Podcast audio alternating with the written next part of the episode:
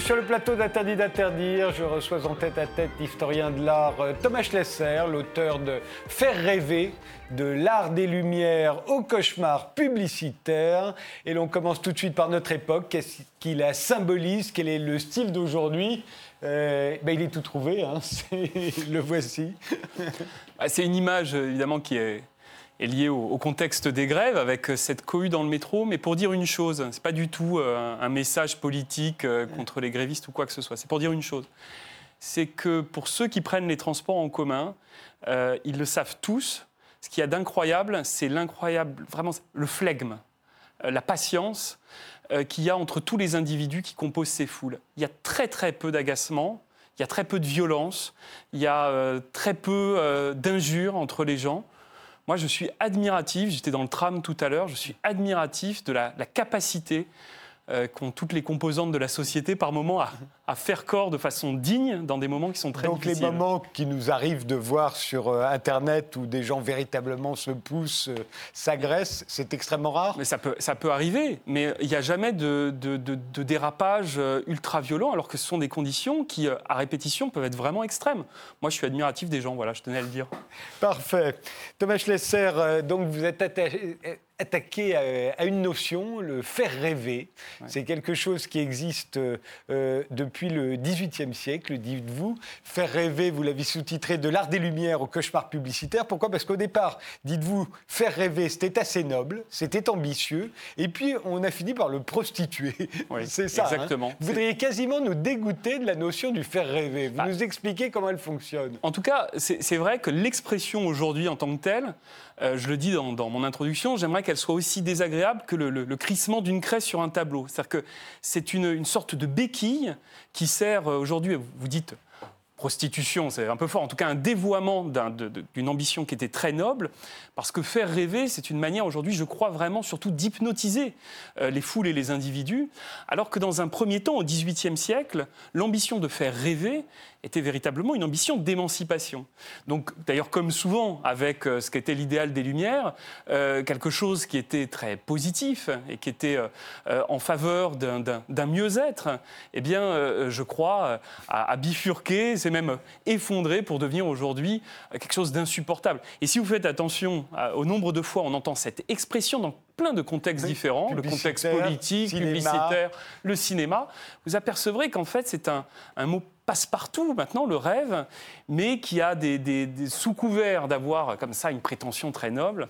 Souvent, c'est vraiment pour aliéner les gens. Hein. Vous donnez euh, un exemple, celui de l'American Dream, oui. le rêve américain. Au départ, dites-vous, là encore, c'était dans un souci, euh, euh, les immigrants qui venaient par millions aux États-Unis avaient dans la, voyez, dans la notion de l'American Dream l'idée de l'égalité. Ils allaient pouvoir être libres et égaux. ils ne l'étaient pas dans leur pays d'origine. Aujourd'hui, c'est devenu bah, le rêve de, repartir de Las Vegas avec quelques billets de 100 dollars et, une blonde au sein refait sur les genoux. Eh, pardon, c'est encore pire que ça, euh, puisque Donald Trump lui-même se sert fréquemment du concept d'American Dream pour euh, ce qu'il y a de, pire, c'est-à-dire euh, rejet raciste des Mexicains et, quantité d'autres saloperies indignes.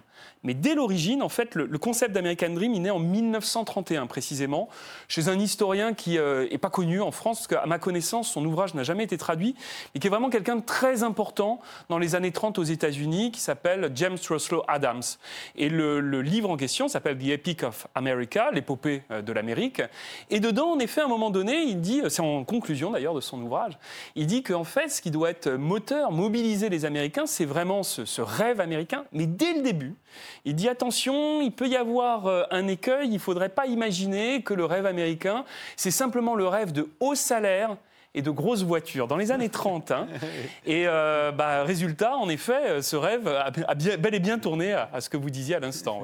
Alors c'est au XVIIIe siècle que l'on commence euh, à rêver ou plutôt que le fait de faire rêver devient un critère esthétique pour vous? C'est exactement ça, hein, puisque évidemment, euh, d'une part, on a rêvé dès l'Antiquité et même, je dirais, qu'on a cherché à faire rêver dès l'Iliade et l'Odyssée. Ça, ça va de soi. En revanche, ce qu'il y a d'incroyable au XVIIIe c'est que l'idée qu'une œuvre fasse rêver commence à être considérée comme un critère esthétique légitime. Pour le faire très simple, si vous voulez, jusqu'au 18e, je caricature un peu, hein, mais jusqu'au 18e, la fonction essentielle de l'art, c'est soit une, fonction édifiante, euh, euh, liée notamment à la religion ou euh, au fait de faire adhérer les, individus à un message politique, ou alors la mission qu'on peut qualifier de didactique, informer, instruire, etc.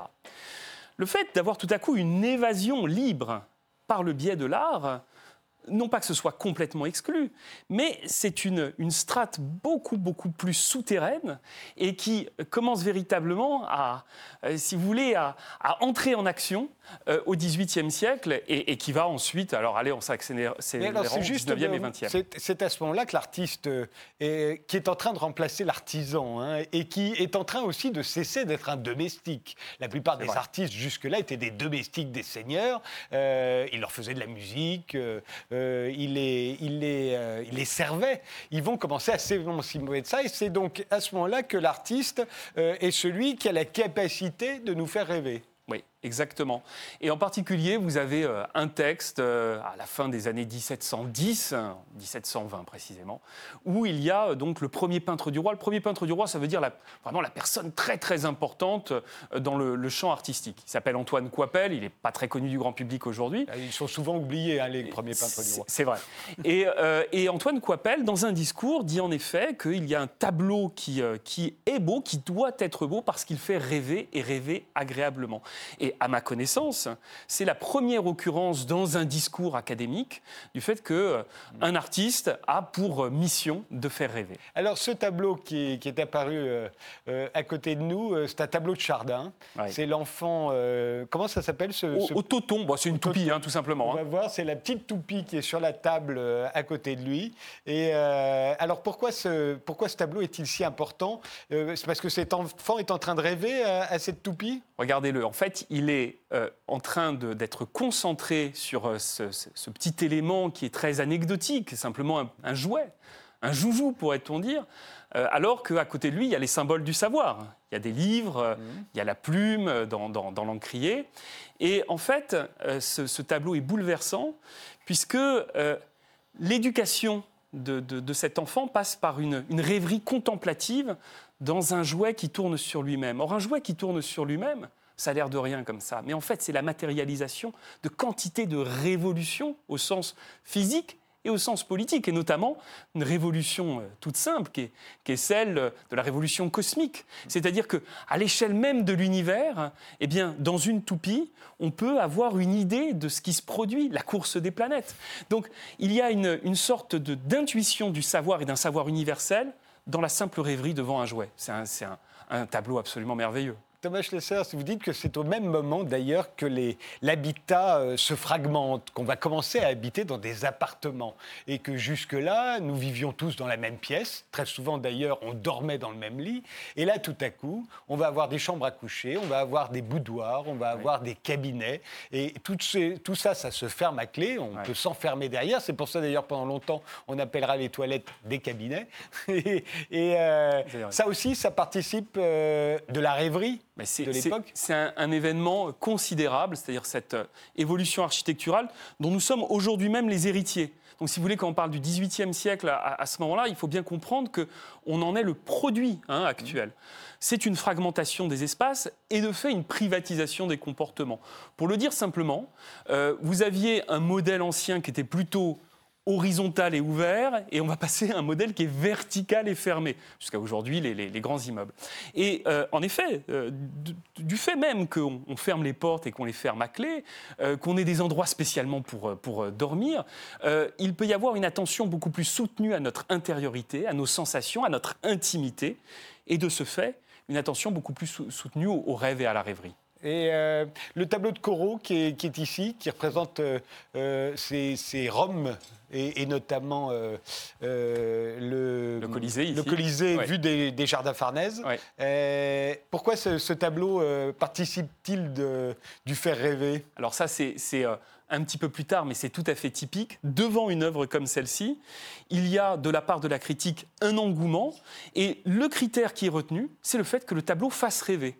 C'est-à-dire sa beauté, euh, tient au fait que devant lui, l'esprit peut s'évader, peut divaguer librement. Et par conséquent, eh bien, c'est un tableau qui, en soi, euh, est, de qualité au nom d'un critère que moi j'appelle l'onirogénéité. Hein, le faire rêver, onirogène qui fait rêver. Voilà. Donc euh, on rêve, euh, mais on rêve dans nos chambres individuelles, dans nos espaces privés, mais on rêve aussi dans la nature. Là, on rêve devant une ville, on pourrait rêver comme Rousseau devant des champs. Vous avez raison. Ça, c'est d'ailleurs une, une, étude historique a été faite de longue date, la, rêverie dans la nature par le biais du pré-romantisme de Rousseau. Moi, j'ai voulu euh, un petit peu plus concentrer le tir sur le fait que l'architecture elle-même était mobilisatrice du rêve par le cloisonnement des, espaces. Mais en effet, ça s'accompagne également de, la rêverie rousseauiste rêverie hautement poétique et politique. Et politique, parce que c'est aussi la façon de se projeter dans l'avenir, au fond. Est-ce qu'on se projetait dans l'avenir avant le XVIIIe siècle. J'entends se projeter dans l'avenir, c'est-à-dire réfléchir à, ce que, réfléchir à ce que le monde peut devenir. Ce sont les utopies, c'est tout ça. Bien évidemment, il suffit de penser à Thomas More pour, pour voir qu'il y, y, a des projections dans l'avenir. Mais avec une énorme nuance c'est que le modèle jusqu'à la fin du XVIIIe siècle est essentiellement un modèle où le paradis est un paradis perdu. C'est le modèle chrétien. C'est-à-dire qu'en fait, le modèle est toujours un modèle qui, même dans le champ des arts, si vous voulez, le modèle est toujours un modèle antiquisant. Si Michel-Ange et Raphaël parlent de leur idéal artistique, c'est un idéal du passé qu'ils ont peut-être l'impression de pouvoir à un moment donné égaler, mais jamais véritablement dépasser. Et à compter du XIXe siècle, il y a vraiment une logique de projection dans l'avenir parce qu'il y a un nouveau culte qui est rendu à une notion clé, qui est la notion de progrès, mmh. qui commence hein, à apparaître au 18e. Mais alors, au 19e, là, il y a une accélération euh, des, consciences euh, qui fait que c'est vraiment la nouvelle idole, le progrès. Alors, vous le dites, il y a des tableaux qui font rêver, mais à quoi font-ils rêver? À, quelque chose de supérieur? Et, ce tableau-là, par exemple, ce tableau de 1843 de Papetti, euh, qui s'intitule Rêve de bonheur, à quoi nous fait-il rêver? Au-delà du bonheur supposé alors c'est un tableau, euh, c'est un tableau démentiel. En fait, Papetit, il est héritier de deux traditions, euh, disons réformistes, qui sont le saint-simonisme et le fouriérisme. Alors pareil, ce sont aujourd'hui des courants intellectuels dont on ne soupçonne pas l'importance, non seulement au XIXe siècle, mais aujourd'hui encore. Pour vous dire un, un exemple très simple, on dit souvent d'Emmanuel Macron qu'il est l'héritier du saint-simonisme. Et le saint-simonisme, donc la, doctrine de Henri Saint-Simon, avait euh, notamment pour euh, objet d'inviter les foules à rêver d'un paradis futur. Et Saint-Simon comptait s'appuyer sur les artistes pour que euh, ceux-ci eh proposent des images qui soient des rêves de bonheur, afin que, par une sorte de prophétie autoréalisatrice, eh les individus réalise ces utopies concrètement et, que le paradis soit donc un paradis terrestre. Et que fait euh, notre ami Papetit? Eh bien, tout en prenant un modèle qui est un modèle ancien, c'est-à-dire l'Antiquité, une espèce de, concorde antique, euh, il va euh, faire un grand tableau dont il imagine que, au contact de la foule, eh bien, la foule va se dire c'est évident que c'est ça notre projet futur. C'est ça que je veux. C'est ça. C'est ça que je veux. C'est ça que je veux. Et donc, nous allons créer une société idéale au contact de ces images qui nous les proposent.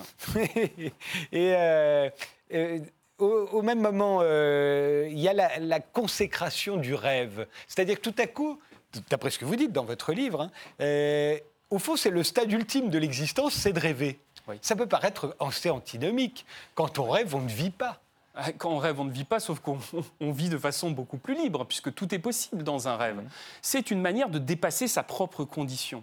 Et je le répète, 18e et 19e siècle sont des moments de grande émancipation des consciences, mais également euh, le 18e et le 19e consacrent un droit qui est le droit au bonheur, le droit d'être heureux. Ce n'était pas une chose tout à fait évidente avec l'hégémonie euh, chrétienne, hein, il faut en avoir mmh. conscience.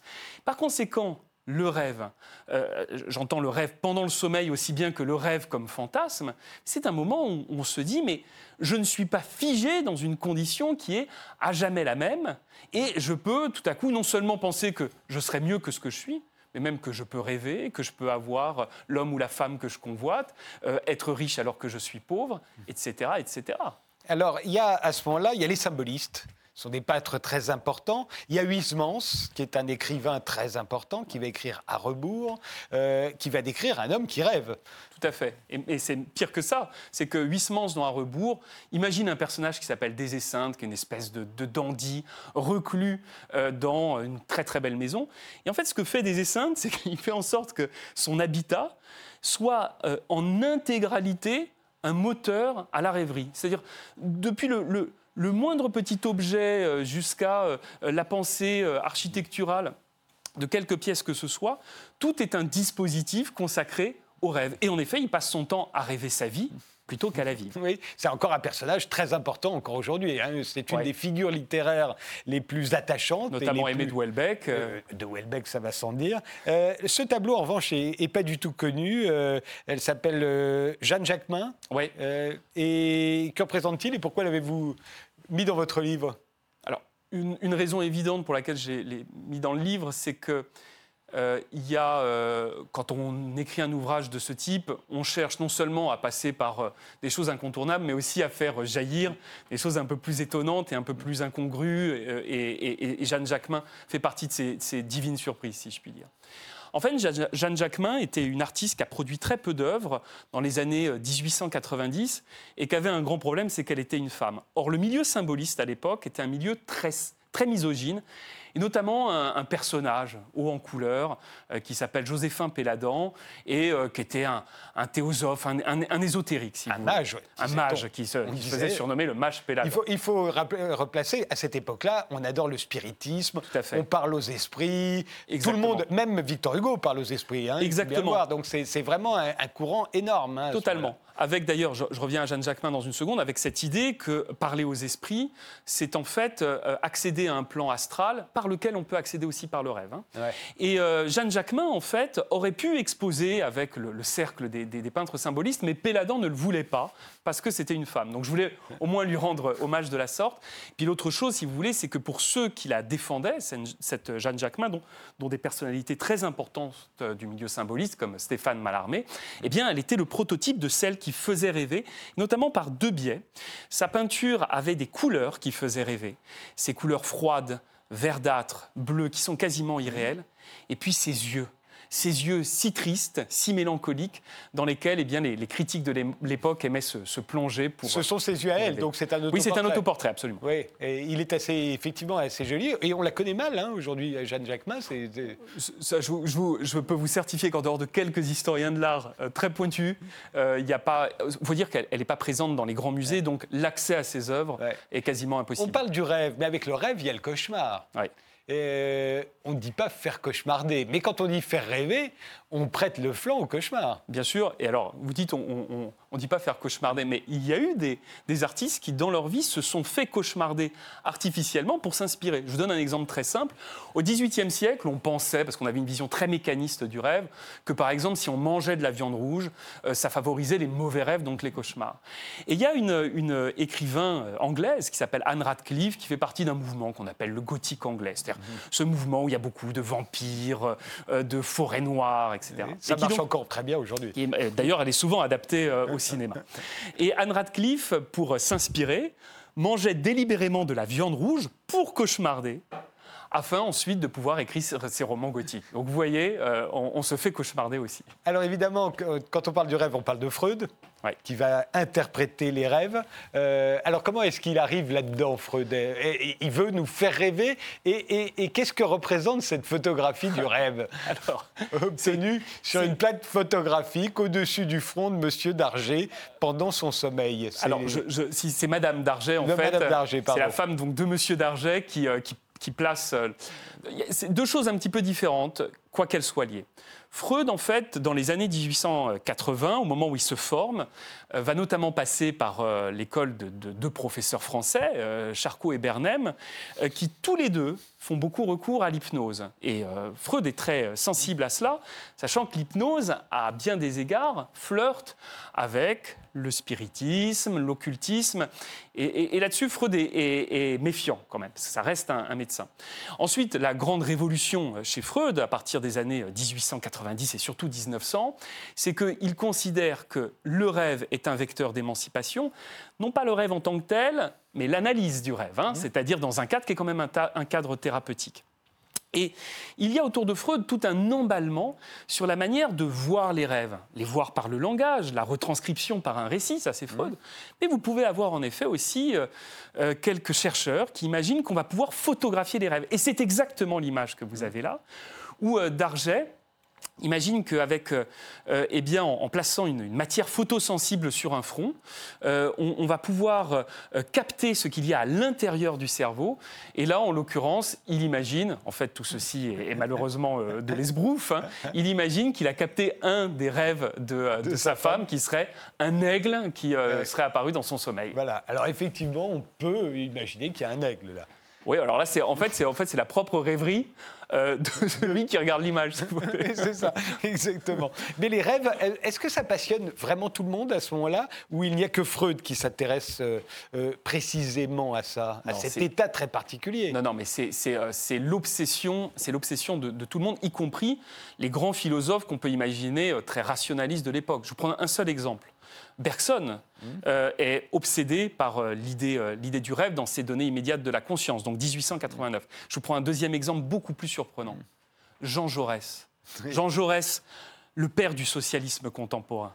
Jean Jaurès, en fait, a fait sa thèse première de doctorat, après avoir été le plus jeune député de France, sur le fonctionnement du cerveau et donc sur le rêve. D'ailleurs, Jaurès était un, un, condisciple de Bergson. Il a même été devant lui à la grecque de philosophie. Et Jaurès dans un discours de 1900 sur le socialisme, art et socialisme, va dire à un moment donné à la foule présente à la porte Saint-Martin, il faut que vous alliez voir l'œuvre de Puvis-Chavannes qui est à la Sorbonne, parce que Puvis-Chavannes a rêvé avant nous ce que nous devons rêver tous ensemble pour faire cette société humanitaire et fraternelle. C'est complètement fou. C'est-à-dire que euh, euh, Jaurès imagine véritablement que pour réaliser la révolution, il faut aller regarder des œuvres d'art. Alors, c'est une époque qui est extrêmement riche en rêves politiques, hein, il faut bien voir.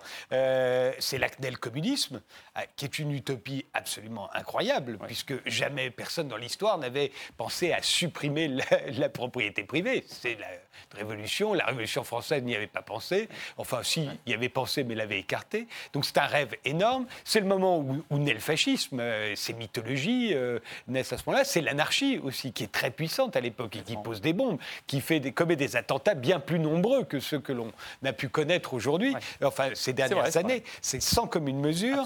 Donc on est dans des utopies là, euh, ou dans des rêves politiques très, très, très puissants, et qui viennent totalement euh, euh, menacer l'ordre bourgeois. On peut dire que le, 19e siècle, c'est le siècle bourgeois, avec les nationalismes, le communisme, l'anarchie, il, est, il, est, il est plus qu'inquiété. et j'insiste sur une dimension, vous avez parfaitement raison, hein, mais j'insiste sur une dimension, c'est que toutes ces ambitions politiques passent par euh, l'idée qu'il faut, dans un premier temps, les matérialiser sous forme iconographique, sous forme d'images. Alors ça peut être des tableaux, ça peut être aussi euh, des grands récits littéraires, euh, qui vont convaincre la foule de se conformer à ces idéaux. Et en effet, chez les anarchistes, par exemple, il y a l'idée, par exemple, de, passer par des fictions politiques ou de passer par des tableaux. Signac, Paul Signac, en 1895, va faire un tableau qui s'appelle, qui dit que l'âge d'or est dans le futur. Mmh. Et Signac est un anarchiste et il pense véritablement que par une technique impressionniste ou néo-impressionniste, eh bien les, les, gens qui vont voir son œuvre vont être convaincus par, par ses idées politiques. Marinetti, pour vous, c'est un peintre préfasciste ou fasciste? Alors Marinetti, c'est le futurisme italien. Voilà, c'est le futurisme italien. le mouvement futuriste, bah, Marinetti va de toute façon va se rallier à la cause de Mussolini. Donc dire que Marinetti est un, proto-fasciste, oui, là je crois qu'il n'y a pas de doute là-dessus. Euh, est-ce que ces tableaux le sont? Alors chez, chez, Marinetti, il y a, euh, je dirais plutôt une logique de euh, la veille permanente. Vous voyez, dans le, dans, le, dans le fascisme ou dans le futurisme, l'idée c'est qu'il ne faut jamais dormir, il faut que l'émotion les, et, la, et la force d'action soit, soit toujours euh, mobilisé. Et euh, je crois à ce titre qu'il s'agit plutôt d'une esthétique de l'électrisation, de la galvanisation permanente, que véritablement du, du, sommeil et du rêve. D'ailleurs, Marinetti, dans son euh, manifeste de 1909 sur le futurisme, explique qu'il en a marre des sommeils et des hypnoses, sous-entendu l'esthétique symboliste. Et, des, tableaux communistes ou d'inspiration communiste, il y en a à cette époque On sait ce que deviendra le réalisme socialiste par ah, la suite, mais avant même l'avènement du communisme euh, en Union soviétique, euh, il y en a chez oui. nous Alors, Il y a des tableaux de révolte, il y a des, tableaux sociaux, oui. il y en a énormément. Mais communistes, vous en avez trouvé? Alors, des tableaux communistes au sens euh, strict, je, renvoie plutôt à l'anarchisme de, de, Signac. Pour, euh, pour ce qui est de, montrer, euh, en effet, l'idéal communiste, vous avez raison, ça passe plutôt par, euh, disons, des représentations très naturalistes, de scènes ouvrières, de grève, hein, de quelqu'un comme Jules Adler, par exemple, mmh. de scènes de, de travail.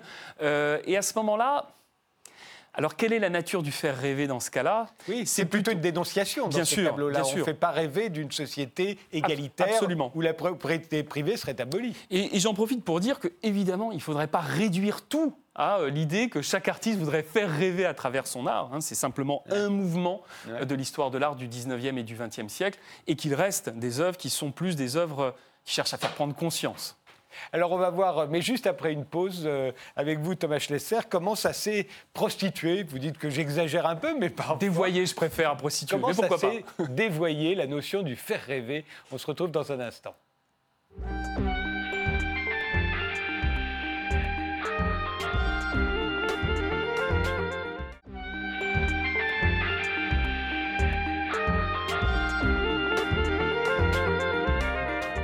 Mon invité, c'est Thomas Schlesser qui publie Faire rêver de l'art des lumières au cauchemar publicitaire chez Gallimard.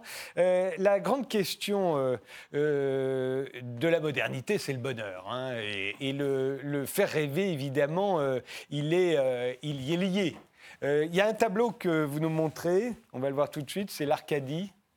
Voilà, alors ce, ce tableau-là, c'est, on est à quelle époque? Alors ça, c'est 1910, c'est un tableau de Yanis Rosenthal, qui est un peintre letton.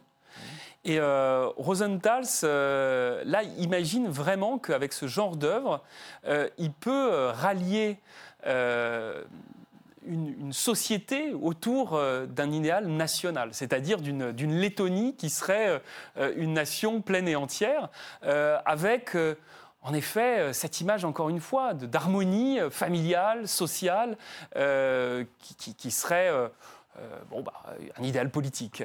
Alors moi, j'y vois le commencement de la, la. Euh, on commence à, vouloir nous faire rêver avec des trucs. C'est un peu du racolage. C'est cette femme nue. On en a vu des femmes nues euh, dans, les, dans les tableaux, euh, mais celle-ci, là, ça fait racolage. le, pique-nique, les enfants, la mère derrière, ça commence à ressembler à ces prospectus publicitaires, à ces, à ces invitations au voyage dans des resorts pour nous faire croire à un exotisme de pacotille. Vous n'avez pas tout tout à fait tort, parce que en effet, il faut créer un climat d'empathie avec euh, le public et le spectateur. Euh, quand vous avez euh, des, des, œuvres qui sont extrêmement exigeantes, qui demandent beaucoup de temps, de réflexion et qui ne sont pas d'un accès tout à fait aisé, le réflexe du public, ça peut être de s'en détourner pour aller vers des choses plus faciles. Qu'est-ce qui nous charme en règle générale? Qu'est-ce qui nous émerveille? Ah, ce sont par exemple les images d'une mère avec son enfant. C'est un nu un peu élégant c'est évidemment euh, euh, un, climat euh, d'équilibre avec l'abondance de la nature. Et ça, c'est un vocabulaire qui va être développé par les artistes au 19e, au début du 20e siècle. Là, on se moque un peu de Yanis Rosenthal, mais à vous écouter, Frédéric Tadei, on pourrait se moquer aussi à ce moment-là des archétypes que développe à la même période, peut-être avec plus de talent, j'en sais rien, quelqu'un comme Henri Matisse qui fait exactement le, même genre d'iconographie. Oui, luxe, calme et hein volupté. Euh, Absolument. sur la plage de, Saint-Tropez, mais bon, c'est un beaucoup plus beau tableau. Oui. Et il y a moins de clichés. Moi, je, vois les clichés. Et au fond, on va bien, on va le voir. Dans le faire rêver, on va se servir des clichés. Oui, Parce mais qu'au fond, c'est la simplicité, c'est ce qui fonctionne le mieux. permettez que je, je poursuive sur Matisse. Matisse va dire, en fait, va réutiliser quand même quelque chose qui devient un cliché poétique, puisque luxe, calme et volupté, c'est une expression de Baudelaire, c'est-à-dire 50 ans avant, qui devient une, forme de, de, allez, de slogan, on va dire. Euh, et euh, Matisse dit une chose très intéressante euh, à la fin des années 1900. Il dit qu'il veut que l'effet d'un tableau, ce soit comme un bon fauteuil dans lequel on puisse se délasser des fatigues physiques. Et ça, je ne dis pas que c'est équivalent, hein, mais ça fait écho avec des paroles beaucoup plus contemporaines comme celle par exemple de Patrick Lelay en 2004, disant que le métier de TF1, c'est d'offrir du temps de cerveau disponible. Eh bien voilà, l'image a pour rôle d'apaiser le spectateur, d'apaiser le public, afin que le cerveau puisse librement divaguer. Et le problème du dévoiement euh, de, de cet idéal artistique du XXe siècle, c'est qu'il ne va pas tellement librement divaguer. Peu à peu, on va l'orienter vers des messages à, une fin très simple, qui est la, consommation. Alors, évidemment, il y a l'apparition euh, de l'art du XXe siècle, on peut l'appeler comme ça, c'est le cinéma. Euh, ça va être l'art des foules, l'art des masses. Euh, ça, là, on a une machine à faire rêver. Alors, plus besoin d'un peintre avec ses couleurs, plus besoin d'un écrivain qui va. Là, c'est la machine qui prend tout en compte. Et vous avez choisi cette image de, du, cabinet du docteur Caligari, qui est un film expressionniste allemand muet, 1920 de Robert Wiener, euh, qui fait plus cauchemarder que rêver, celui-ci. Hein. Et, pour cause, parce que je pense que Robert Vineux, comme l'ensemble des cinéastes de ce qu'on appelle le cinéma expressionniste, c'est-à-dire le cinéma des années 20 en Allemagne, pour le, pour le dire simplement, hein, euh, en fait, cherche à montrer que les puissances de l'hypnose et du rêve sont des puissances dont il faut se méfier. Mmh. C'est pour ça d'ailleurs qu'on dit souvent que le cinéma expressionniste euh, euh, a, été une, prophétie de, la montée du, nazisme, enfin de la prise de, pouvoir de, Hitler, parce que en fait, les, personnages qui sont mis en scène dedans sont toujours des, des magnétiseurs, des hypnotiseurs qui vont finir par contrôler les foules.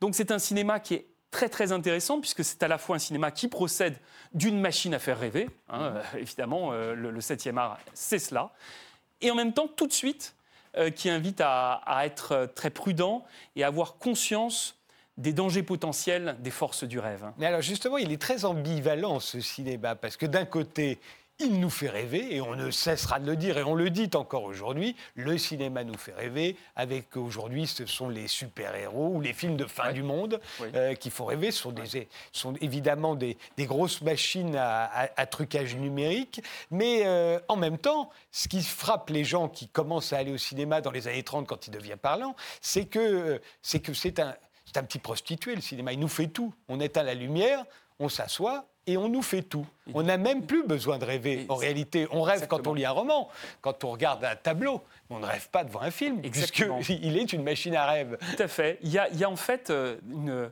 certaine querelle comme ça dans la critique cinématographique de l'époque, où certains disent mais c'est ce qui va tuer le rêve, le cinéma, puisque l'effet de réel est tellement important que euh, euh, l'esprit n'a plus du tout l'occasion d'aller divaguer librement. Sauf quand on s'ennuie, ce qui arrive.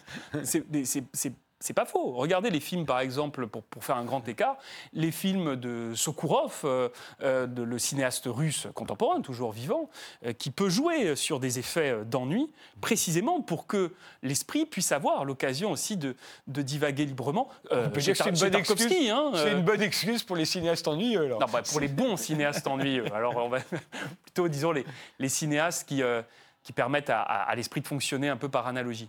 Je voulais ajouter une petite chose sur, sur en effet euh, cette puissance du rêve. Euh, vous savez que Malraux, dans les années 60, a fait des discours euh, qui ont été des, mais d'une violence contre le cinéma absolument insensée, notamment dans deux moments importants, qui étaient l'inauguration de la Maison de la Culture de Bourges en 64, et ensuite au, Sénégal, où il est invité par, par Sangor en, 66, et où il dit en fait que les, les puissances de l'argent, les puissances de mort, dit-il, les puissances du mal, euh, euh, risquent véritablement de, renverser les consciences et la société à cause du cinéma. Et ce que vise euh, Malraux, c'est essentiellement le, cinéma hollywoodien. Mais donc des, mots très très très durs à l'égard du 7e art. Et alors justement, s'il y a quelqu'un qui est censé nous avoir fait rêver, en tout cas quand nous étions enfants, c'est Walt Disney. Ouais. quel est son rôle à Walt Disney Colossal énorme. Euh, juste pour dire un petit mot euh, quand même sur les, les, vertus de Walt Disney, par exemple dans les années 30, vous avez un, philosophe qui a été un philosophe euh, très lucide sur ce qui se passait historiquement dans les années 30, qui s'appelle Walter Benjamin, mhm. qui a beaucoup vanté la, figure de Mickey en disant que c'était vraiment une figure d'émancipation. Ce qui était vrai au début. Ce qui est vrai. Et il dit notamment au sujet de Mickey, vous voyez par rapport au machinisme dont on parlait à l'instant, que euh, les, prodiges de Mickey euh, viennent de son propre corps, de son propre organisme. Les bras peuvent s'étendre, il peut voler, courir très vite, etc., euh, contre la civilisation technique. Simplement, Walt Disney est quelqu'un qui comprend très très vite qu'il peut faire du rêve une industrie et, du faire rêver, de, de ce que j'appelle l'onirogénéité, une, une puissance financière. Et si vous voulez ce que, alors que les choses soient claires, si je vais à, Euro Disney demain, je ne vais mhm. pas bouder mon plaisir si je suis dans Space Mountain. Mais il faut reconnaître quand même que c'est euh, des stéréotypes à répétition et surtout une infantilisation de tout individu. Disney. C'est-à-dire, c'est essayer de vous faire rester le plus longtemps possible entre euh, l'enfance et l'adolescence pour être euh, pour être quoi? Sujet à un, émerveillement qui est quand même un, émerveillement de consommation. oui, mais qui n'est pas, mais qui est souvent de consommation, d'aller voir encore des films, encore des films, encore des films. non, mais d'acheter des jouets également. Je oui, signale. parce que c'est vrai que c'est eux, c'est, ah ils ont compris tout de suite le produit dérivé. Évidemment. Et, le produit dérivé, c'est pas rien. Le produit dérivé, ça signifie que dans euh, votre rêverie euh, de l'intime pour un enfant, vous continuez à évoluer avec Disney c'est tout sauf anodin. Euh, vous allez voir un film afin ensuite d'avoir la petite figurine qui va prolonger le rêve, discours de communication tout à fait euh, habituel. Puis comme ça, eh bien, ça va euh, se poursuivre. Et puis à, votre tour, vous allez emmener vos enfants une fois que vous en aurez. Mais ça s'est élargi depuis, puisque George Lucas avec Star Wars a, fait exactement la même chose. On est tout à fait d'accord. Devinez pourquoi Walt Disney a trouvé très malin de, racheter, les droits. de racheter les droits, effectivement. Vous parlez de parc d'attractions, est-ce que ça, ça n'est pas l'ancêtre du parc d'attractions? L'aquarium, là, on est au moment de l'exposition universelle en 1900 à Paris. Les expositions universelles sont les ancêtres des parcs d'attractions, vous avez raison. Pourquoi? Parce que les expositions universelles étaient un moment donné où on pouvait voir toutes les choses en miniature. Mmh. C'était le monde qui se rassemblait, si vous voulez, en modèle miniature, exactement comme les parcs d'attractions. Et où en plus, il y avait des choses qui étaient euh, il faut bien le dire, euh, merveilleuse, enchanteresse. Euh, l'aquarium euh, qui est construit en, 1900, qui vous permet d'aller voir en plein Paris des poissons. Vous avez en plus des peintures, des espèces de dispositifs. Vous avez l'impression qu'il y a des sirènes au milieu du, monde aquatique. C'est absolument génial. Mais ce que je trouve terrifiant avec, avec tout cela, c'est que en fait, les, les expositions universelles ont fini par être les modèles des parcs d'attractions. Et les parcs d'attractions deviennent aujourd'hui les modèles des villes nouvelles. Une ville comme Las Vegas est fondée sur le modèle euh, du parc d'attractions. Et pour prendre des villes que tout le monde connaît aujourd'hui, comme, euh, euh, je sais pas, Dubaï par exemple, eh bien, vous verrez que c'est exactement un parc d'attractions à l'échelle mondialisée. Alors là où il ne faut pas se tromper, c'est que Dubaï, en tout cas au départ, euh, convoque les meilleurs architectes de la planète pour faire des bâtiments absolument sublimes. Euh, Las Vegas, c'est le contraire. On fait des reproductions un peu minables, un peu cheap, de la Tour Eiffel euh, ou de, ou de l'idée même qu'on se fait du palace. Les palaces de Las Vegas ne sont pas des palaces, c'est du contreplaqué avec des meubles cheap. Vous avez, parfaitement raison. Et donc on n'est pas tout à fait dans la, dans la même logique. Vous avez parfaitement raison. Las Vegas, Mais on part de rien et on peut tout construire. Ça pourrait être ça. Las Vegas a un côté rêve de carton-pâte, là où euh, à, Dubaï, il y a une convergence entre le rêve de carton-pâte et l'utopie hein, de, la, de, ville ultime. Euh, euh, Mais est-ce qu'on ne peut pas chercher à la fois dans les dessins animés de Walt Disney, dans le, cinéma hollywoodien qui a, beaucoup joué sur l'idée du happy end. Du, donc il nous fait rêver parce que ça se termine bien. En général, pour que ça se termine bien, c'est grâce à l'argent, à l'amour et à la vérité. Si vous dites la vérité aux gens, si vous leur dites je vous aime, papa je t'aime, ça s'arrangera. Et si vous gagnez un peu d'argent, et si euh, ça s'arrangera aussi. Euh, donc euh, il y a une idée comme ça. Il y a peut-être une infantilisation. Il y a un conte de fées ben, dans le cinéma américain. La cavalerie arrive toujours au bon moment pour sauver la diligence des Indiens. C'est le conte de fées. C'est les, mythes enfantins qui Exactement. ont pris le tout. Mais est-ce qu'on ne peut pas dire aussi qu'il en sort quelque chose de bien? Après tout, on peut penser que le monde peut s'améliorer. Et, et, ça, c'est dans le cinéma, et c'est aussi dans le cinéma américain. Il nous donne d'une certaine manière des images dans lesquelles on va se reconnaître, comme vous le disiez à propos des tableaux, et dans on va se reconnaître et on va se dire ben, finalement que ce monde-là, ce monde plus harmonieux, euh, est tout à fait souhaitable. Alors, Frédéric Tadei, vous faites bien de dire ça, parce que je ne veux, pas avoir veux pas donner l'impression d'être une espèce de vieux grincheux qui dirait que tout est dévoyé et qu'en effet, il n'y aurait rien de bien dans euh, ces messages un peu contes de fées. Moi-même, je suis le premier à, adorer aller regarder une bonne comédie euh, sentimentale américaine, évidemment. Simplement, si vous voulez, c'est euh, la surabondance que je trouve euh, un peu inquiétante. Néanmoins, je, suis tout à fait d'accord avec ça. le fait de recourir de temps à autre à nos idéaux d'enfants, à ce que pouvait être l'imaginaire des contes de fées, permet de garder le sourire, de rester optimiste et de, mobiliser, mobiliser une action qui est positive Et, dans l'aquarium de Paris euh, en 1900 ou dans le parc d'attractions tel qu'il va se développer à la fin du XXe siècle, il n'y a pas quelque chose là aussi qui effectivement est de l'ordre du faire rêver, mais qui aurait un peu d'ambition Il y en a moins? Je crois quand même que dans le parc d'attractions, si vous voulez, euh, si, vraiment, comme on, veut le faire croire au premier degré, ça nous fait découvrir le monde, un parc d'attractions, c'est quand même tout de même un petit peu limité, puisque ça ne reconduit que des stéréotypes en permanence. les stéréotypes peuvent un peu évoluer dans le temps, pas beaucoup. En plus, j'attire votre attention sur une chose.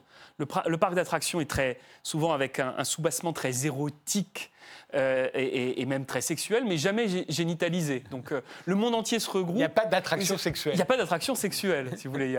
Il, y a, il, peut y avoir un Dreamland, mais il n'y a pas un Pornland, vous voyez. Euh, donc le, monde reste quand même confiné dans, avec une dimension manquante tout, tout, de même très très importante. Alors évidemment, au XXe siècle, il va y avoir aussi la publicité. Alors là, c'est véritablement, c'est son mot d'ordre le mot d'ordre de la publicité, c'est faire rêver.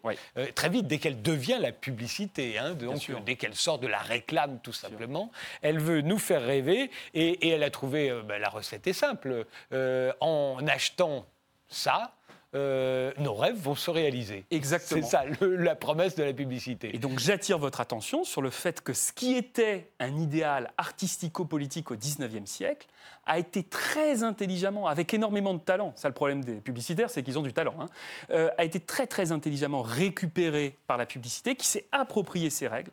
On vous fait rêver à une chose euh, formidable, belle, enthousiasmante. On vous dit maintenant, réveillez-vous, ne, passez pas trop de temps devant votre téléviseur ou devant euh, l'affiche, et réveillez-vous, ça veut dire allez acheter ce produit pour que ce rêve se réalise. Mais, euh, mais ça, ça a marché. Ça, marche très bien. Ça nous a rendu euh, des consommateurs. Euh, je comprends bien que la publicité nous rende des consommateurs, mais vous avez l'air de dire que aussi bien le cinéma ou, la, ou les parcs d'attractions nous ont rendus consommateurs. Oui, consommateurs de, de pop-corn et consommateurs de, de produits dérivés. Mais à part ça, vous pensez, vous aussi, comme beaucoup, vous n'êtes pas le seul, que le cinéma hollywoodien euh, est une machine à nous faire consommer dans son ensemble, et le cinéma français par la même occasion? Écoutez, je ne voudrais pas non plus essentialiser à outrance. Euh, et évidemment qu'il y a une part euh, du cinéma qui est extraordinaire, qui fait réfléchir, penser et, et rêver librement. C'est tout à fait certain. Je trouve juste que le cinéma, de même que les parcs d'attractions et la publicité, nous donne l'habitude d'une confusion entre notre statut de citoyen et notre statut de consommateur. De sorte que, et je voudrais vraiment le souligner, notre manière aujourd'hui de faire de la politique ou de participer à la vie publique est également une, habitude de consommation. C'est-à-dire, euh, nous, nous allons regarder une campagne présidentielle avec le même sentiment de spectacle euh, que celui que nous pouvons éprouver quand nous allons au cinéma. Et ça, c'est un véritable problème. je ne suis absolument pas le premier à le dire. C'est Jürgen Habermas qui fait cette grande démonstration euh, du, 18e à, à aujourd'hui. Mais, mais ce n'est pas tout à fait anodin. Et permettez juste une chose, je ne suis pas en train de dire qu'il y a évidemment une espèce d'énorme complot qui nous ferait de nous euh, d'affreux euh, consommateurs euh, asservis à, des fins qui sont uniquement d'aliénation politique. Bien sûr que non, mais je pense que c'est important de décrypter comment fonctionne ce système. Mais ce système, vous l'avez vu, vous l'avez forcément remarqué, c'est emparé de tout. C'est-à-dire que on entre dans un musée aujourd'hui, on en ressort par la boutique. Ce n'était pas le cas il y a 30 ou 40 ans. on va au stade il y a des boutiques partout. Euh, autrefois, le dimanche était un, un, jour où les magasins n'étaient pas ouverts, où on allait au football euh, ou, euh, ou assister à un match où, où y jouer. on n'achetait rien, à part éventuellement un verre, enfin à boire et à manger juste après. Aujourd'hui, on est constamment sollicité. C'est devenu la règle permanente. Mais si vous voulez, c'est vraiment une règle de déréalisation, parce que moi, j'adore le, le, sport, j'adore en particulier le football, mais c'est vrai qu'il faut constater qu'aujourd'hui, les, les, modèles autour euh, des stades, des, équipes qu'on monte, c'est en effet d'avoir des équipes qui font plus rêver euh, D'ailleurs, on parlait de Dream Team pour euh, l'équipe de basket américaine, les Galactics de Madrid. Ce sont des équipes qui font rêver. On va non seulement regarder des matchs, mais on est supposé acheter, les maillots, acheter la presse, etc., etc. C'est quand même, je trouve que c'est quand même assez malsain, pour être honnête. Hein. Oui, mais est-ce que, est que vous vous êtes posé la question de savoir si effectivement, après tout, est-ce qu'on n'est pas plus heureux une fois qu'on a acheté quelque chose? Parce qu'au ah. fond, ce serait la, ce serait le, ce serait la, la, pichenette finale. Mais vous, vous avez, c'est bien le problème, c'est que comme tout le monde, quand je consomme, ça me fait du bien. Je pense qu'il doit y avoir une décharge d'endorphine, voire un peu de sérotonine qui remonte. Mais j'aurais tendance à dire, si vraiment c'est ça la, forme de bonheur qu'on veut, peut-être mieux vaut s'en débarrasser. C'est d'ailleurs ce que décrit parfaitement Huxley dans Le meilleur des mondes, hein, où la drogue soma, mmh. hein, en référence au sommeil, hein, euh, la drogue soma permet à tout le monde, en effet, Huxley le dit, mais d'être vraiment heureux. Hein. Huxley euh, ne contredit pas la chose. Simplement, un système politique qui vous rend heureux de cette sorte, d'abord, est très inquiétant. La deuxième chose, c'est qu'il ne faut pas croire qu'il n'y ait pas des contreparties euh, pour d'autres personnes que nous-mêmes qui consommons. Vous parlez de la drogue. Dieu sait si elle a pris d'importance capital dans la société dans laquelle on vit. On n'en a jamais vu autant, on n'en a jamais euh, euh, trouvé aussi facilement, euh, à peu près partout dans le monde, en tout cas dans les démocraties capitalistes, ça va de soi elle aussi, elle est là parce qu'elle fait rêver ou au contraire parce qu'elle nous permet de consommer davantage? Mais euh, non, non, euh, attendez, vous savez que Thomas de Quinsec a été un grand consommateur de drogue anglais euh, et notamment d'opium au, début, enfin dans la première partie du 19e siècle.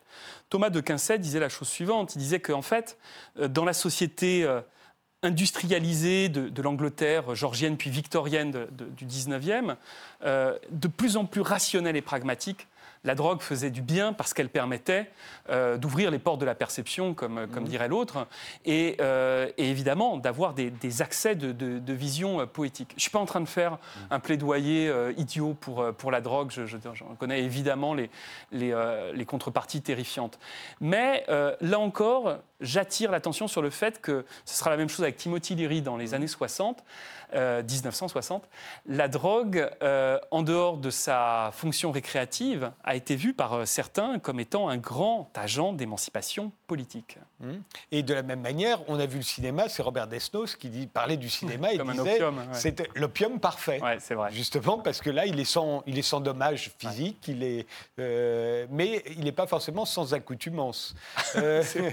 J'en reviens à, ce tableau de Chardin qu'on regardait au début euh, je pense qu'on peut conclure avec lui. Euh, euh, ne serait-ce que parce qu'il y, a quelque chose que vous n'avez pas évoqué en le commentant tout à l'heure, c'est que cet enfant fasciné par sa toupie, bah, sa toupie, à un moment, elle cesse de tourner et elle tombe.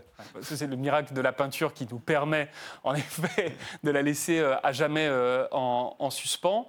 Il y a un moment donné où, fatalement, le, rêve se brise et où ensuite, on serait tenté de dire l'enfant a le choix, soit il peut retourner euh, à ses livres et à son étude, ou alors reprendre la toupie et la faire euh, tourner à nouveau pour une, rêverie supplémentaire. Ça, c'est le, le, choix.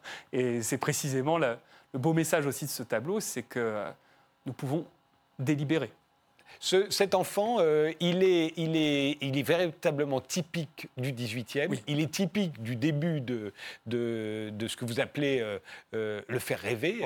le don vous, savant que vous lui donnez, c'est. J'en suis content, c'est onirogénéité. C'est le seul néologisme du livre. Hein. Oui, oui, tout à fait. Le nirogénéité, il en est le, vraiment le prototype. Et on sent bien aussi qu'il fait, il, est, il arrive à cette époque où on vit dans des appartements euh, et où on a, alors il n'a peut-être pas sa chambre à coucher individuelle, euh, euh, mais il dort seul dans son lit, probablement. Hein. C'est un enfant au moins de la bourgeoisie. et ça, ça change tout. Mais ouais, l'expression chambre à coucher, c'est une expression de la deuxième partie du XVIIIe. Avant, on parle de chambre, mais la chambre à coucher, parce que tout à coup, elle n'est plus simplement euh, un lit au milieu d'une grande pièce, mais vraiment un espace clos et intime, c'est deuxième partie du XVIIIe. C'est encore une invention quand même euh, récente et qui, bien sûr, change tout. D'avoir un espace qui est euh, dévolu au sommeil, à l'érotisme, mais également au rêve, tout à fait extraordinaire. Alors, on est aujourd'hui, euh, on, voyait tout à l'heure comment euh, ça a pu prospérer au 19e siècle avec toutes ces utopies politiques qui étaient là. On est à une époque très différente. On est à une époque où non seulement il n'y a plus d'utopie politique, en tout cas pas qui fasse euh, Flores, et aussi où il n'y a pas d'alternative, pour reprendre le, un autre mot qui a fait Flores, où aujourd'hui c'est la démocratie représentative et le mmh. capitalisme qui sont considérés mmh. comme finalement bah, une fatalité. Il ne peut pas y avoir autre chose, puisque tout ce qui est autre est moins bien, c'est déconsidéré ou ne marcherait pas. Euh, donc est-ce qu'on n'est pas à la fin du faire rêver? Alors, euh, écoutez, c'est ce que je, dis dans ma conclusion. Euh, moi, ce que je préconise, c'est non plus avoir des rêves d'harmonie, mais avoir des rêves d'effraction. Le rêve charrie en lui, c'est d'ailleurs Freud qui le dit lui-même, toute une une part diabolique, une part d'enfer, dit, euh, Freud. Et ça, il ne faut pas le nier. Euh, et, du coup, dans, dans, le rêve, contrairement à ce qu'on imagine, tout n'est pas simplement euh, concorde et bonheur, il peut y avoir des accès de violence, des accès disruptifs. Et je pense que les grands rêves de demain seront des rêves d'effraction pour faire politique euh, autrement. Donc moi j'en appelle à, faire, à, rêver et, j'en appelle à faire rêver, mais euh, plus avec euh, les, archétypes habituels. Ce que vous dites me rappelle que j'ai reçu, était assise à votre place il y a peu de temps, Adeline Baldacchino, qui a écrit Notre besoin de magie est, est impossible à, rassasier, notre désir de magie, je crois, est impossible à rassasier. Et elle, fait l'éloge de Houdini, elle dit qu'il faut remettre de la magie dans la politique, et Houdini, c'est le roi de l'évasion. C'est, il est capable de, s'échapper euh, de, tout et de n'importe quoi. C'est ce que vous entendez, vous aussi, par là? Alors, si, si, vous le permettez, évasion, bien sûr, mais je suis plus euh, viril que ça. Effraction. Effraction. Effraction, ça veut dire rentrer sur la permission. Tout à fait, c'est exactement ça. Donc, mais ça nécessite euh, ou de casser une fenêtre ou de, ou de, franchir des obstacles. Bah, politiquement, euh, vous le savez, hein, les choses, euh, en règle générale, rien ne s'acquiert politiquement sans un, petit peu d'effraction. c'est tout à fait nécessaire. Donc des rêves d'effraction, j'en appelle à ça. Thomas Schlesser, vous êtes le directeur de la Fondation Hartung qui se trouve dans sa maison euh, sur, la, sur la Côte d'Azur, une très très jolie maison, vous étiez venu en parler. Hartung, il n'est pas du tout dans le faire rêver. L'abstraction, c'est vraiment le peintre abstrait, Hartung, euh, ça ne fait pas rêver. Alors, euh, il y a, je crois, une chose qui, qui est un moteur du rêve dans l'abstraction, en particulier l'abstraction d'Hartung, c'est le recours aux, aux, tâches au fait qu'il puisse y avoir des, des, jaillissements de peinture informes qui sont des supports incroyables à la rêverie. On en a tous fait l'expérience. Vous êtes devant euh, une salissure ou une tache sur un mur, et puis vous finissez par la regarder et, euh, imaginer euh, des formes autres. C'est même un test en psychologie Exactement. connu. Hein, le test de Rorschach, absolument. Eh bien, il y a cet aspect de test de Rorschach dans, dans l'art d'Artung. J'en suis convaincu. Et pour ça, il faut aller voir l'exposition au Musée d'Art Moderne, évidemment. Évidemment. Faire rêver de l'art des Lumières au cauchemar publicitaire. C'est signé Thomas Schlesser et c'est paru chez Gallimard dans la collection Art et Artistes. Merci d'avoir euh, participé à cette émission. Merci de nous avoir suivis. Rendez-vous au prochain numéro.